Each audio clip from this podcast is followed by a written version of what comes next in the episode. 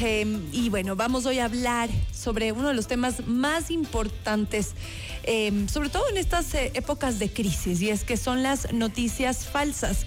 A veces las tomamos a la ligera y yo creo que, que, que levante la mano el que nunca ha compartido una información sin verificar. O sea, creo que somos muy pocos y hasta, sí, los periodistas tal vez, pero aún así, a veces pecamos, todos, creo yo. Y esto es algo que con el paso de los años nos hemos vuelto más responsables, entendiendo pues hasta dónde podría llegar una, una noticia que sea, que, sea falsa y que pueda llegar pues a inclusive acabar con una nación, a generar pánico, caos. Y parte de eso fue lo que vivimos el día que se registraron los ataques en TC Televisión. Así es que para ampliar este tema y entender hasta dónde podrían llegar las consecuencias de las noticias falsas, hemos invitado a Guillermo García Granda, eres el director comercial para el norte de Latinoamérica de Security Scorecard. Qué gusto que estés con nosotros, Guillermo. Gracias por estar aquí. Gracias, Gaby, por la invitación. Las noticias falsas, qué cosa, ¿no? Creo que desde que empezó el Internet, las redes sociales mm, llegaron de la mano con las noticias falsas. Hubo un, un despegue de las noticias falsas, sobre todo en la pandemia. Hay algunos, eh, digamos, ingredientes que provocan que se masifiquen. Número uno, estamos todo el tiempo con el celular en la mano, ¿no es cierto? Entonces nos levantamos y, y, nos acostamos y dejamos el celular. Eso hace que el acceso a ciertos mensajes sea instantáneo.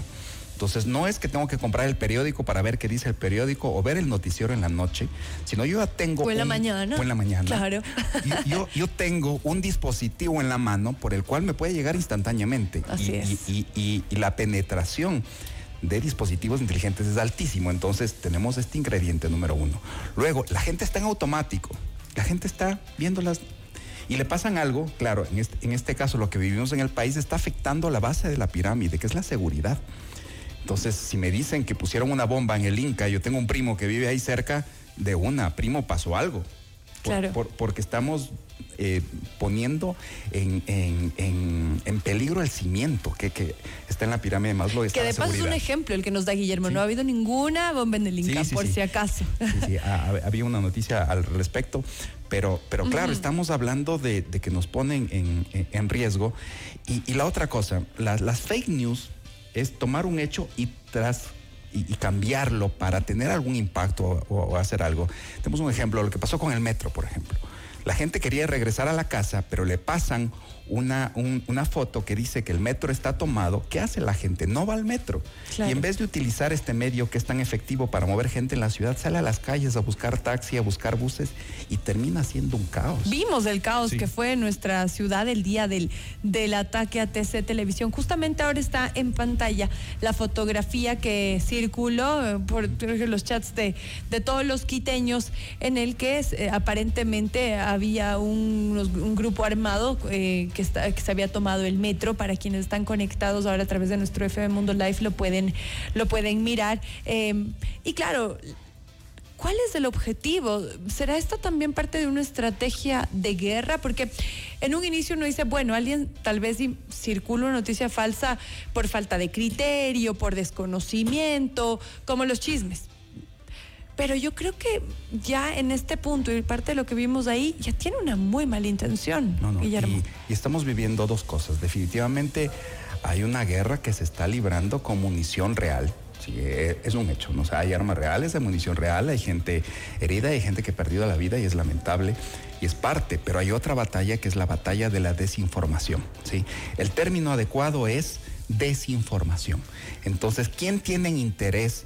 En poner caos y que la gente no se, no se suba al metro, eso hay que entender, ¿no? Entonces yo, yo decía, a ver, hay noticias falsas y también hay mentiras oficiales, ¿sí? E- Ese día la ciudad estaba en caos y había un tuit de una autoridad que decía, hay 500 policías en la ciudad, no hay ciudad. ¿Qué ¿Qué es pasa? eso el alcalde? Sí, que el alcalde subía. En- Sí. Entonces, eh, y los diferentes medios mostraban la ciudad en un caos.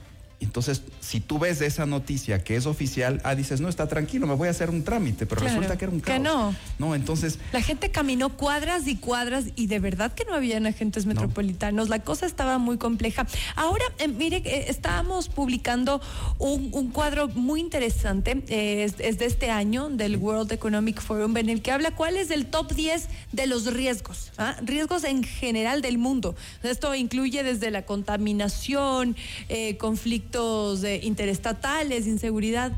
Increíble que esté en el puesto uno. Uno, sí. La desinformación. Sí, entonces, número uno está primero y segundo, mira que es, es un riesgo tecnológico.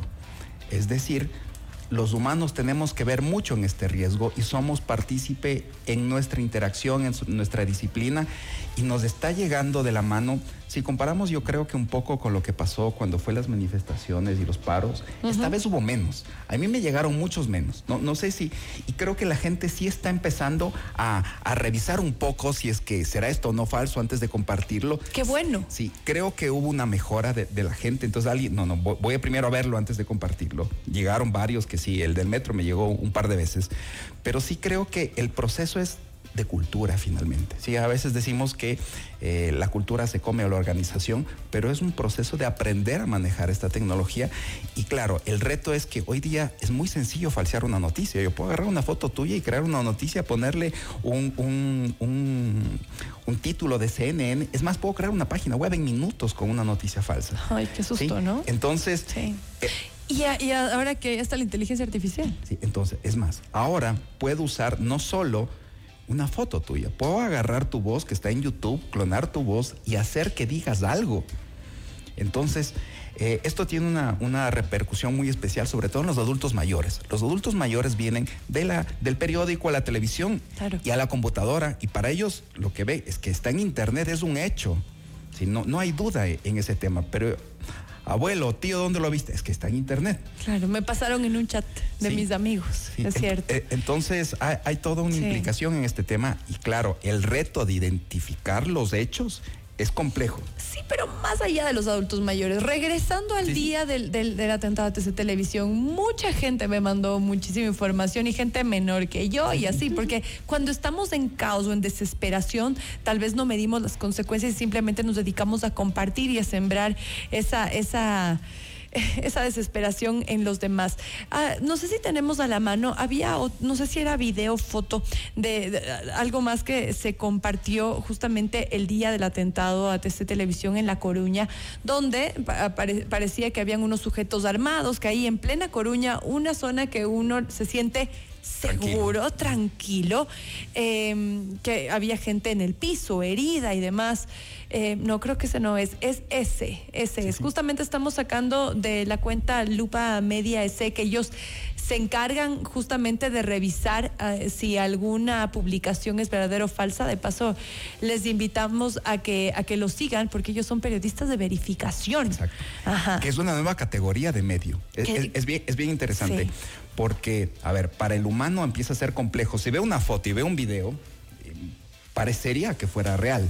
Pero estos medios verificadores eh, empezaron mucho en el tema de política, luego en la pandemia, se encargan de validar de que eso sea un hecho o no.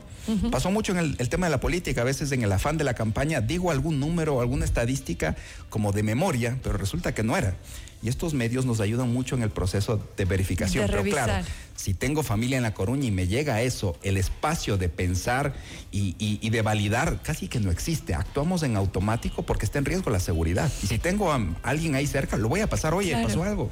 Y para quienes nos llegó y, y veíamos en vivo lo que estaba pasando en TC Televisión y al mismo tiempo nos llega, eh, empezamos a entrar en un pánico general eh, y la, la reacción de muchos, salgamos de, de las casas, nos van a bombardear, ¿qué es esto? Eh, y claro, se vuelve un caos. Lo que era, este era un simulacro que realizó la, la Embajada de Israel hace un tiempo, no era real. Y es, es la, la cosa es bastante compleja. Ahora, ya que mencionamos Israel, ¿por qué no nos saltamos a- hasta el conflicto que existe ahí entre Israel y Hamas? Y se habla mucho de que la guerra de ellos va muy de la mano con las noticias falsas y con lo que nos presentan. Parte de lo que a mí me, me llegó, bueno, esta es una de, las, de las noticias, a quienes están conectados podrán ver una imagen en la que se ve toda una ciudad, en, en- en teoría era la franja de Gaza, que está todo rojo. Decía, y el titular decía, Apocalipsis. ¿Qué se te viene a la mente ahí? Claro, no, se, se está terminando el mundo y es que definitivamente hay hechos y hay partes interesadas en contar una versión de esos hechos. Entonces, si vemos ciertos medios de comunicación, tienen la, en la misma historia la cuentan de una manera muy diferente a, los otros. ¿Por qué? Porque no solo hay una guerra que es con balas. Hay una guerra de información porque quiero posicionar una idea, porque quiero posicionar un mensaje, porque quiero el apoyo de una comunidad. Entonces, lo que estamos viendo es hechos que se cuentan de diferentes maneras, son hechos de estos, pero también estamos viendo cosas falsas, videos sacados de contexto, videos antiguos de otras partes, entonces todo esto hace parte de la guerra de desinformación. Y al igual que en la guerra tú tienes, tú tienes la, la infantería, tú tienes inteligencia, resulta que para hacer guerra de desinformación no es una persona, son todo un equipo que está generando este material, buscando videos para sacar el contexto, poniendo el contenido, publicando en los medios. También a veces lo hacen con periodistas, le mandan un mensaje por, directo y le dice, oye, pasó esto, y, y, a veces el periodista en el afán de todo termina compartiendo un periodista una noticia que es falsa. Entonces hay todo una estructura para posicionar una idea, porque la guerra no solo es en las calles y no es lamentablemente con vales, sino también hay una guerra de información. Hay o de desinformación. De desinformación. Claro claro que sí. Eh, y, ya que ya que tocamos este tema de, la desinformación y tal, ¿cuáles podrían ser? Porque mucha gente dice, bueno, yo no quiero compartir, pero entonces, ¿cómo sé si algo es verdadero o falso? Y entonces mejor no comparto nada. Y la gente se frustra también, porque yo creo que todos queremos, queremos eh, tener la oportunidad de, de informar, de llevar una noticia a nuestros grupos, tener la primicia, que es parte de lo que nos emociona a los periodistas. Pero bueno, pues para algo hemos estudiado tanto tiempo para poder discernir esto. En tu experiencia, ¿cuál podría ser una recomendación para quien le llegue una noticia dura, difícil, antes de compartirla? yo creo que, estamos viviendo un proceso de mejora de la educación. Mira, voy a poner un ejemplo de, de, ciberseguridad. Si te llama a ti alguien y te pide tu clave del banco, ya no le entregas. No. Pero hace años le entregabas o te la pedían por correo y la gente lo ponía por correo. Ha habido todo un proceso fuerte de, enseñar a la gente y de educación. Ok. Sí, entonces esto también tiene que empezar a pasar. El riesgo de desinformación es un riesgo tecnológico, lo veíamos. Pero ¿quién está detrás de la computadora? Las personas. ¿Quién está detrás del celular? Las personas. Tenemos que aprender a validar, a verificar y ver qué compartimos y qué no compartimos, porque en el calor del, momento podemos estar provocando un problema mayor, como lo que fue en el tráfico de equipos. Yo estoy seguro que mucha gente que tenía que regresar a su casa no tomó el metro por las fotos que vieron. Claro, claro que sí. Entonces, no me voy a dar el lujo de, verificar o no verificar. Tengo que volver a mi casa, quiero ir a ver a mis hijos. Entonces, ¿yo qué hago? Busco cómo volver. Al metro no me meto. Entonces viene todo un proceso de mejorar la cultura, de ir a las fuentes oficiales, de, verificar, de dónde viene, ¿no? Eh, ver también estos, estos medios, ¿no? Estos medios que se dedican a verificar, me, parece fabuloso el trabajo que hacen y luego terminan validando y contrastando las cosas y no, a la final muchas eran eh, estrategias falsas. Les, les, recordamos esta cuenta, se llama Lupa Media EC, para que ustedes es uno de los Medios de... Excelente. ¿Tienes algún otro? Sí, tengo, ah, sí tengo uno acá a la, a la mano, abierto la mano. Que sería bueno tener varios, hasta para contrastar ahí también, porque creo que es parte de nuestras sí, hay, uno que se llama Ecuador Chequea. Ecuador Chequea, ok. Eh, Ecuador Chequea. Eso es una, es una página web. es una página web y tienen redes sociales y también validaron varias cosas de, de, de, la semana. No sé, salieron a decir que, que el presidente dijo unas cosas y que le tomaron contexto algo que dijo el presidente Salvador. No, ahí está, no dijo nunca eso y está validado y está la versión eh, de dónde se tomaron y todo. Entonces estos medios nos ayudan a hacer el proceso de validación. Qué importante ser responsables. Hoy nuestro invitado nos ha contado que tal vez ya existe un grupo de gente con muy oscuros objetivos.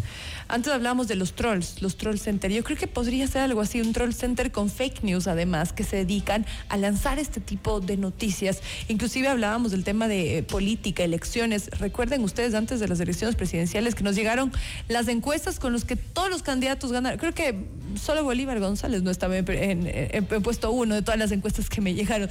De ahí y es una desinformación tan grande porque la gente decía, bueno, voto por esté primero o segundo.